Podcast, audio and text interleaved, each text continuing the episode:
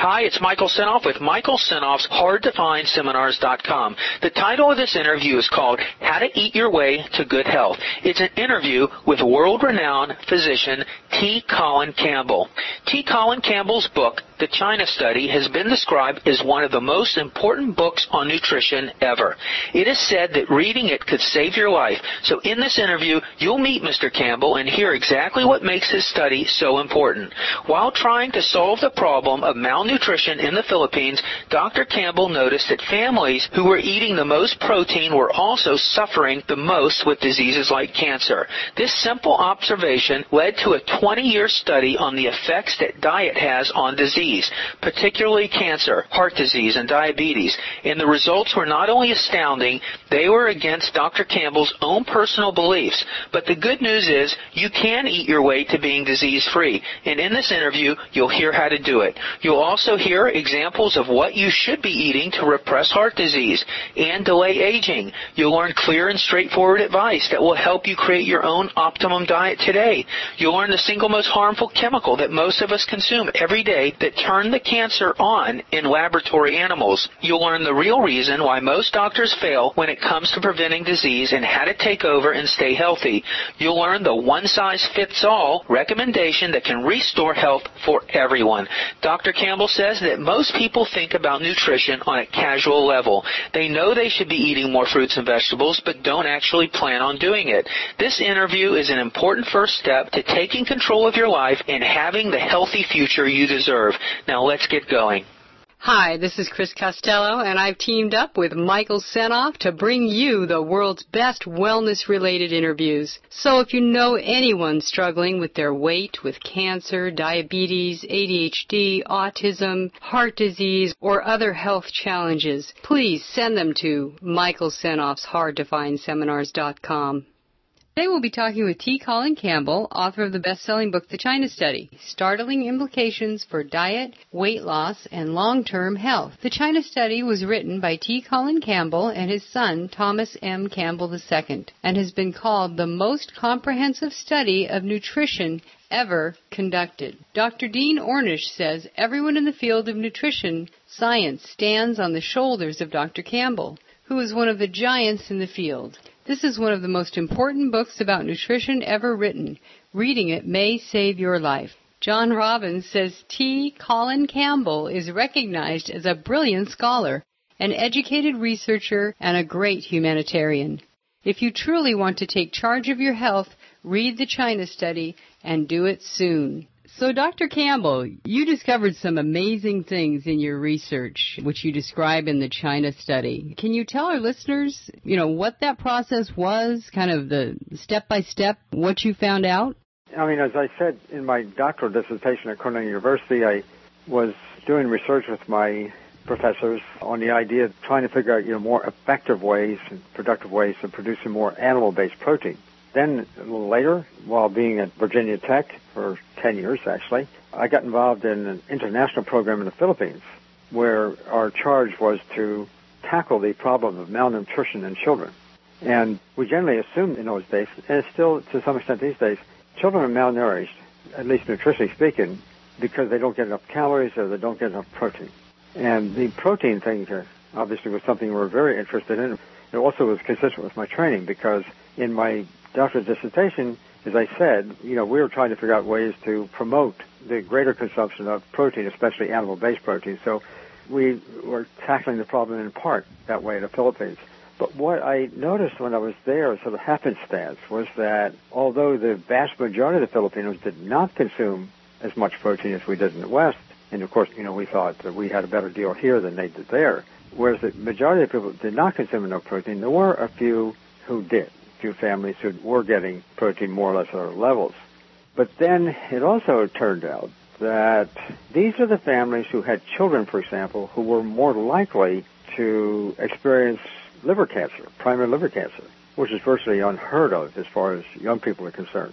It was anecdotal, it wasn't documented, it wasn't any of that kind of thing. It was just something that my surgeon friends told me about when I was working with them. And so it was a bit at odds with what you're trying to do because these families consume more protein, having children, have a greater likelihood of getting more cancer. I mean, it really sounded crazy, But then there was a study that came from India with experimental animals that showed, in fact, that when they were studying the formation of liver cancer in these rats, and they fed the higher levels of protein, these animals, the liver cancers grew faster. And so all of a sudden, experimental animal studies were supporting what I was saying to children. So it was on the basis of those two observations that then I came home, essentially, and organized a study with National Institutes of Health funding, and NIH funding, for the next 27 years, working on this question concerning the effect of protein consumption on the development of experimental cancer. 27 years. That's a good chunk of time.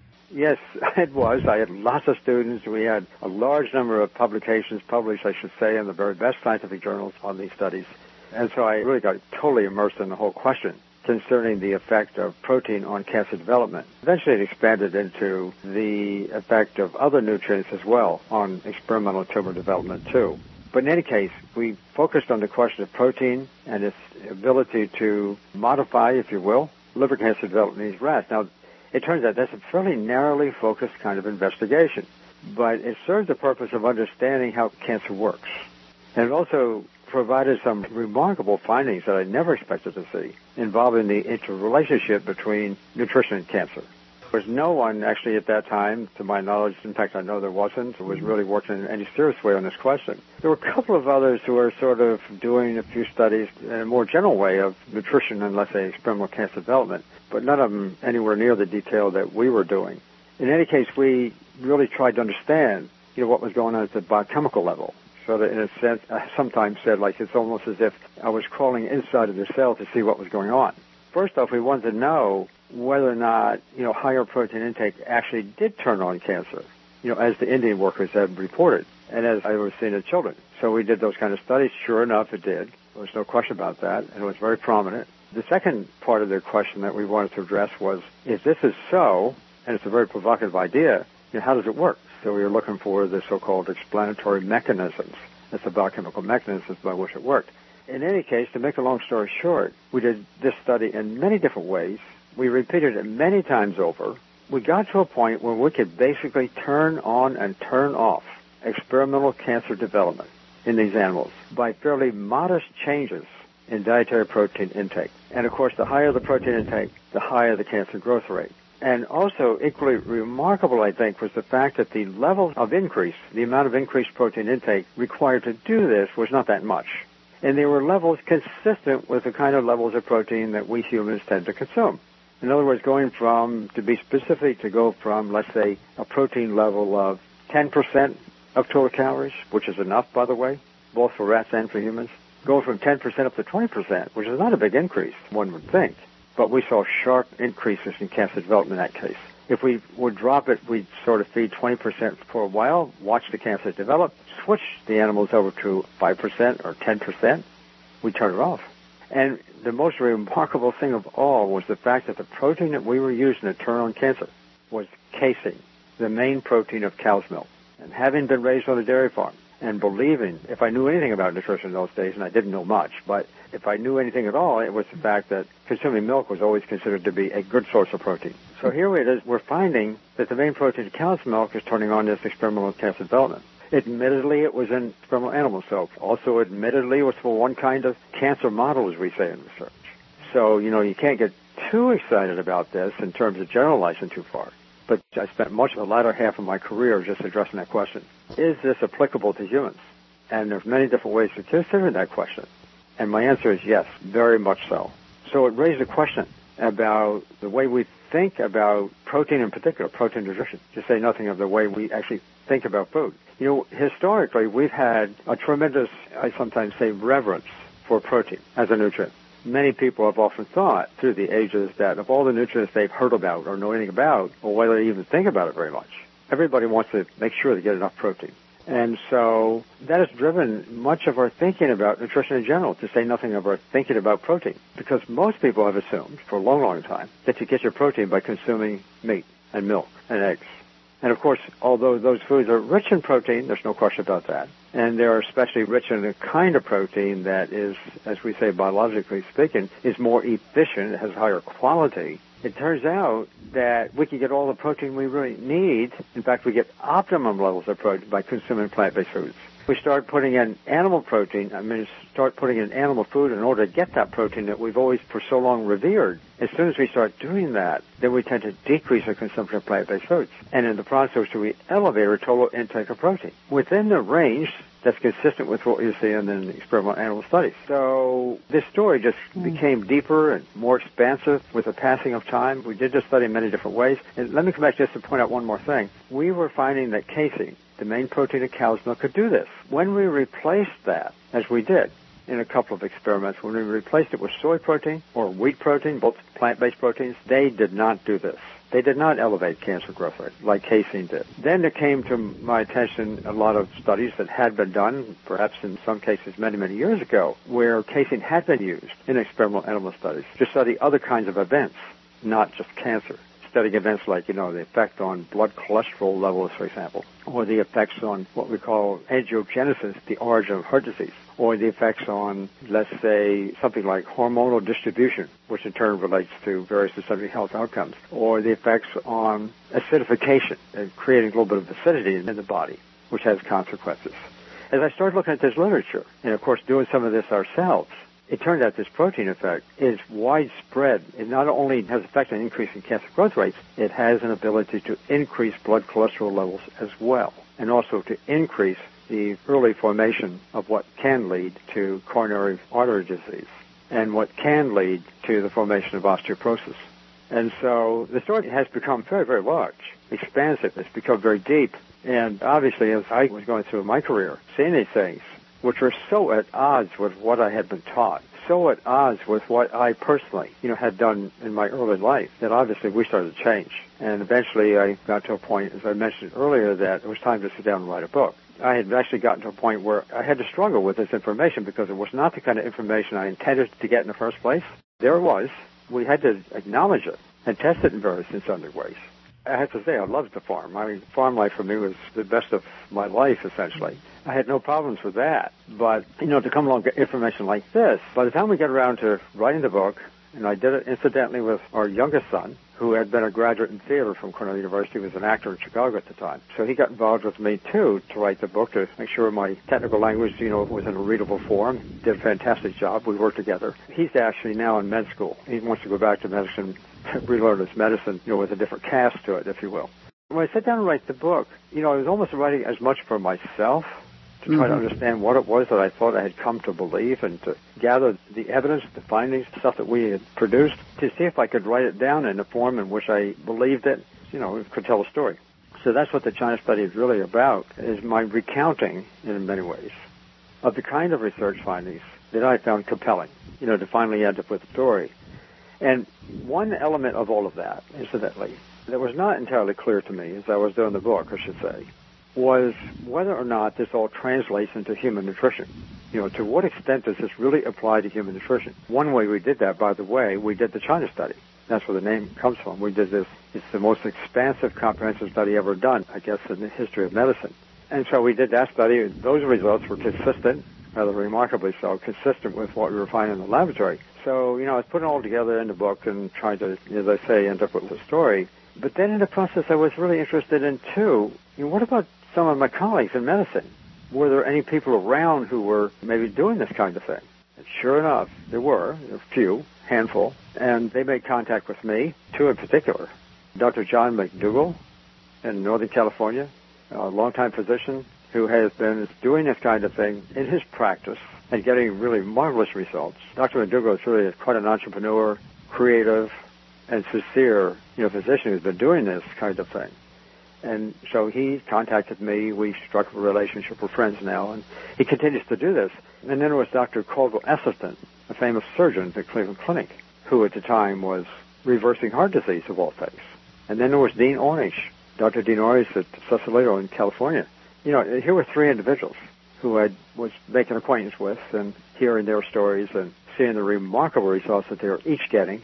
And then it gradually grew and grew and grew. I'm familiar with a, quite a large number of physicians who are trying this, getting really remarkable results.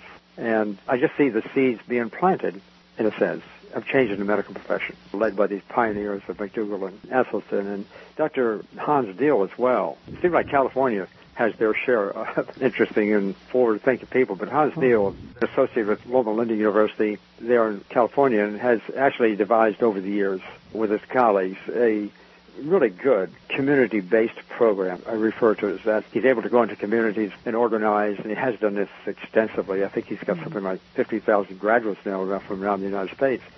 But he's done this really well. Gets a group of hmm. people to work through a series of lectures, and they start out measuring some things at baseline and measure things in the program. They see the results. It's kind of an experiential kind of thing. It's a nice program. So he's doing that. I mean, I could go on and on and on and name quite a number of physician healthcare providers who have really done quite remarkable things. So that was the sort of the, in many ways, the linchpin that kind of was beginning to tie up the things for me because I was getting my impressions from the science. And they, in fact, I'm discovering, I'm not a physician, of course, what they were doing was doing it with real people. And so when you put these two stories together, wow, this is incredible. And so then you start raising questions, well, how come we haven't known this before? For more interviews on health, mind, body, and spirit, go to Michael Senoff's hardtofindseminars.com. You spent a lot of years in the field of nutrition research. Spent about 20 years involved in national and international food and policy development, being on expert panels and so forth. Sort of having that combination of doing the original research with my many students and other colleagues and also being involved in sort of, in a sense, translating this information for public consumption gave me a sort of view that I ended up with that was dramatically different from what I had started with. And so I decided it was time to write a book. Okay, and what was the view that you started with about nutrition? Well, it was a view that's fairly traditional, still is traditional in many quarters, but it was a view that the good old American diet was about as good as it could get. It was a diet that was high in protein, plenty of fat, in other words, energy rich, rich in animal based foods too. I mean, that was my own personal diet, that was my own training and my professional life. And it also was a view that tended to focus on the idea that a nutritional effect could be accounted for by understanding the effects of individual nutrients, sort of the independent effects of individual nutrients. That view is in stark contrast to what I believe now. I mean, our research over the years obviously led me to the idea that based on all the evidence that we gathered over the years, that consuming a high protein diet, especially a diet high in animal protein, a diet high in fat, and low in dietary fiber, which only comes from plants, that that kind of diet is not good.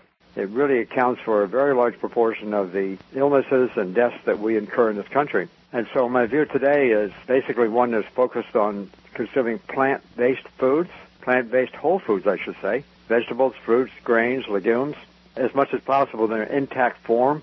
Those kinds of foods really do have the nutritional qualities that do some really amazing things. They not only prevent future disease problems, but they're also known now to be able to even reverse some serious diseases in fairly advanced stages. So we're really talking about, I think, treatment as well as prevention, you know, of illnesses. So you're saying basically that people's food intake, their diet, can have a big influence on their health. Absolutely. I know a lot of people will go to their medical doctors, and I've heard people say that they will be told, you know, oh, that doesn't have anything to do with health. How do you explain that? Well, I explain it first and foremost by the fact that virtually no doctors have any training in nutrition. The subject is really not taught in medical schools. It's tragic, but doctors really have no training. Yet the public and the patient reveres the doctor for all kinds of medical knowledge, and they certainly do have a lot of medical knowledge. They can do a lot of wonderful things, but in reality, they have no training in the area of nutrition. Also, at the same time, in my own field, we've been behind the eight ball as well because we tend to focus on the biological effects of individual nutrients, and that's the way we study these questions, when in fact, that's not really the way nutrition works. So in reality, our understanding of nutrition, in my mind, is misguided and misleading and very confusing for the public. So just to finish up what I was going to say before, my views today are not based on the independent effects of individual nutrients, even though we study them that way. I think of it as the concerted effects of really virtually countless chemicals in food, many of which we could call nutrients. It's the concerted, sort of highly integrated effect of these chemicals, if you will a couple of other kinds of things too. I mean, exercise, sunlight, water, and so forth. But it's the integrated effects of all these things working together that I find just to be absolutely an awesome display of nature. And so my view is much more akin to what nature has provided us and trying to understand what nutrition can do from that perspective. And when we do it that way, it sounds fairly straightforward, I guess, but in reality, we don't think of it that way. But when we do think of it that way, as I said before, the effects that are produced are really dramatic. Dramatic in what ways? We tend to think of, at least, insofar as those who believe, you know, that diet has some good properties, we tend to think that, you know, if you eat the right foods, you can prevent, for example, heart disease, cancers, and so forth that idea has been around quite a long time, although we think of it fairly superficially because in reality, even though we sort of know that consuming vegetables and fruits may prevent certain kinds of cancers that may prevent heart disease, you know, we treat that kind of information rather casually and superficially, it seems to me. I mean, a lot of us say it, we've heard it many times, and it's certainly true.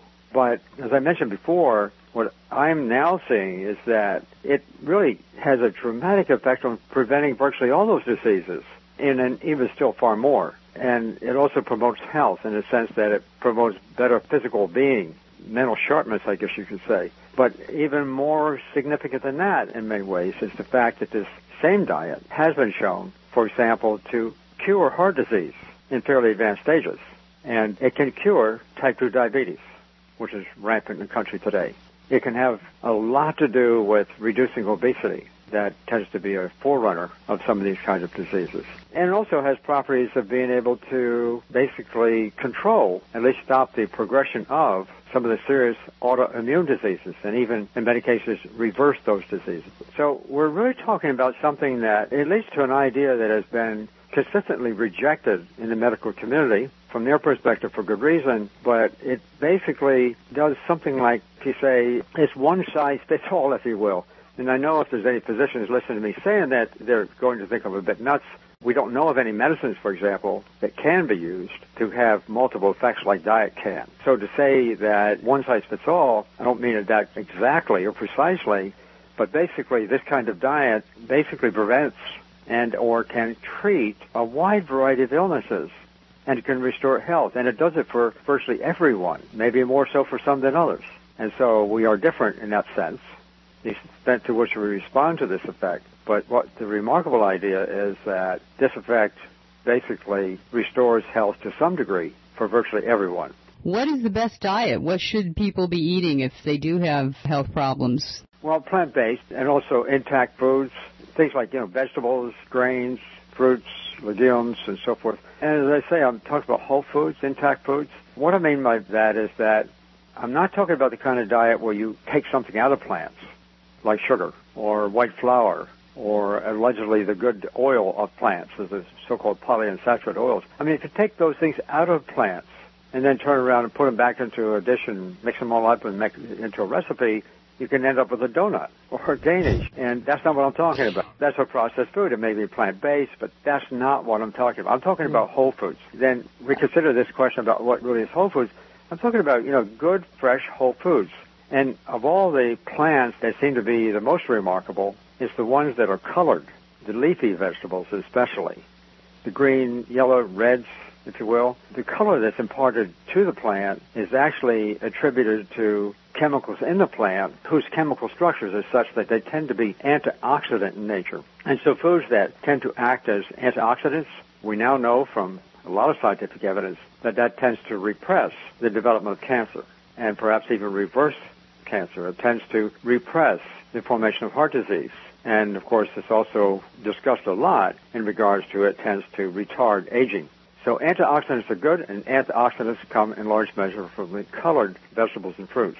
So the leafy vegetables, if you will, are especially good in that regard and they should be whole because when I say whole or intact, in a sense, I'm not saying you know you have to eat the food just as it is. I mean you can obviously dice it and cut it up and cook it to some extent and things like that. I'm just talking about you know using the whole plant, however it ends up being used. The reason for that, in large measure, is the fact that in that case you're sort of maintaining the integrity of all the chemicals in that food as they are consumed, you know, simultaneously. There's something about this that when we're consuming the food that contains all of this stuff, you know, at the same time as we do in whole food, that's when you get the best effects. So it's important to look at it that way. I just know there's large numbers of people that are not eating that way, and how do you get them to change? Well, first off, the recommendations that have been made over the years about consuming X number of servings of vegetables and fruits if you will. I have never really very much liked that kind of recommendation. First off, the recommendation is kind of superficial, and we're not recommending that many servings in any case. You know, five servings of fruits and vegetables a day or nine servings, whatever. That puts numbers on things. It quantitates, you know, what we're supposed to be doing, and people don't think that way very well. First off, my recommendation, just in that regard, is to say, you know, make up as much of the diet as possible in the form of plant-based foods. Number one and keep a good variety and consume the foods in the intact form, as I said before. But here's an important point. For someone who might be interested in doing this, when they try it, initially and for a while, they're not necessarily going to become that comfortable with it because the taste that we have by consuming, as I say, the good old American diet, the high protein, high fat diet, we've become accustomed to those tastes over the years. And so, in fact, in some cases, we've become addicted to those tastes. And so by switching over to the kind of that I'm talking about initially, maybe the first few days or so, it's not going to be that exciting necessarily. That's just the way we behave. But what we do know from scientific evidence is that our taste preferences change. They really change. And so to give a couple of specific examples, if we're accustomed to consuming a high salt diet and we switch to a low salt diet, we crave the salt taste. And so we find it a little difficult for a while. It takes about a month or so to sort of de-adapt, you know, the preference for high salt. In the case of fat, another example, we're accustomed to consuming high-fat diets, and high-fat diets do really impart a lot of flavor. It carries certain substances that we like. It gives a certain feel to the food that we like. It also is an addictive kind of response. It actually changes our brain chemistry by consuming high-fat intake. And so if we go to a low-fat diet suddenly, which I'm advocating obviously, people will say things like, "Oh, it doesn't have a taste. I don't really like this. This is rabbit food or such." But quite frankly, it turns out that with fat, it may take a few months to sort of de-adapt and to become accustomed to low-fat taste. And by the time you get to the low salt, low fat, and also get your taste buds changed, then you look back and you can't figure out, you know, why in the world you ever ate that other stuff in the first place. But this is what people don't do. They don't seem to understand that with a little patience, they can get rid of those old taste preferences, all of a sudden discover some new tastes, and also discover that the variety of foods that one can have by going here is much, much greater than what they've been accustomed to. I mean, the variety of plant-based food dishes is basically infinite. That's the end of our interview, and I hope you've enjoyed it. For more great health related interviews, go to Michael Senoff's hardtofindseminars.com.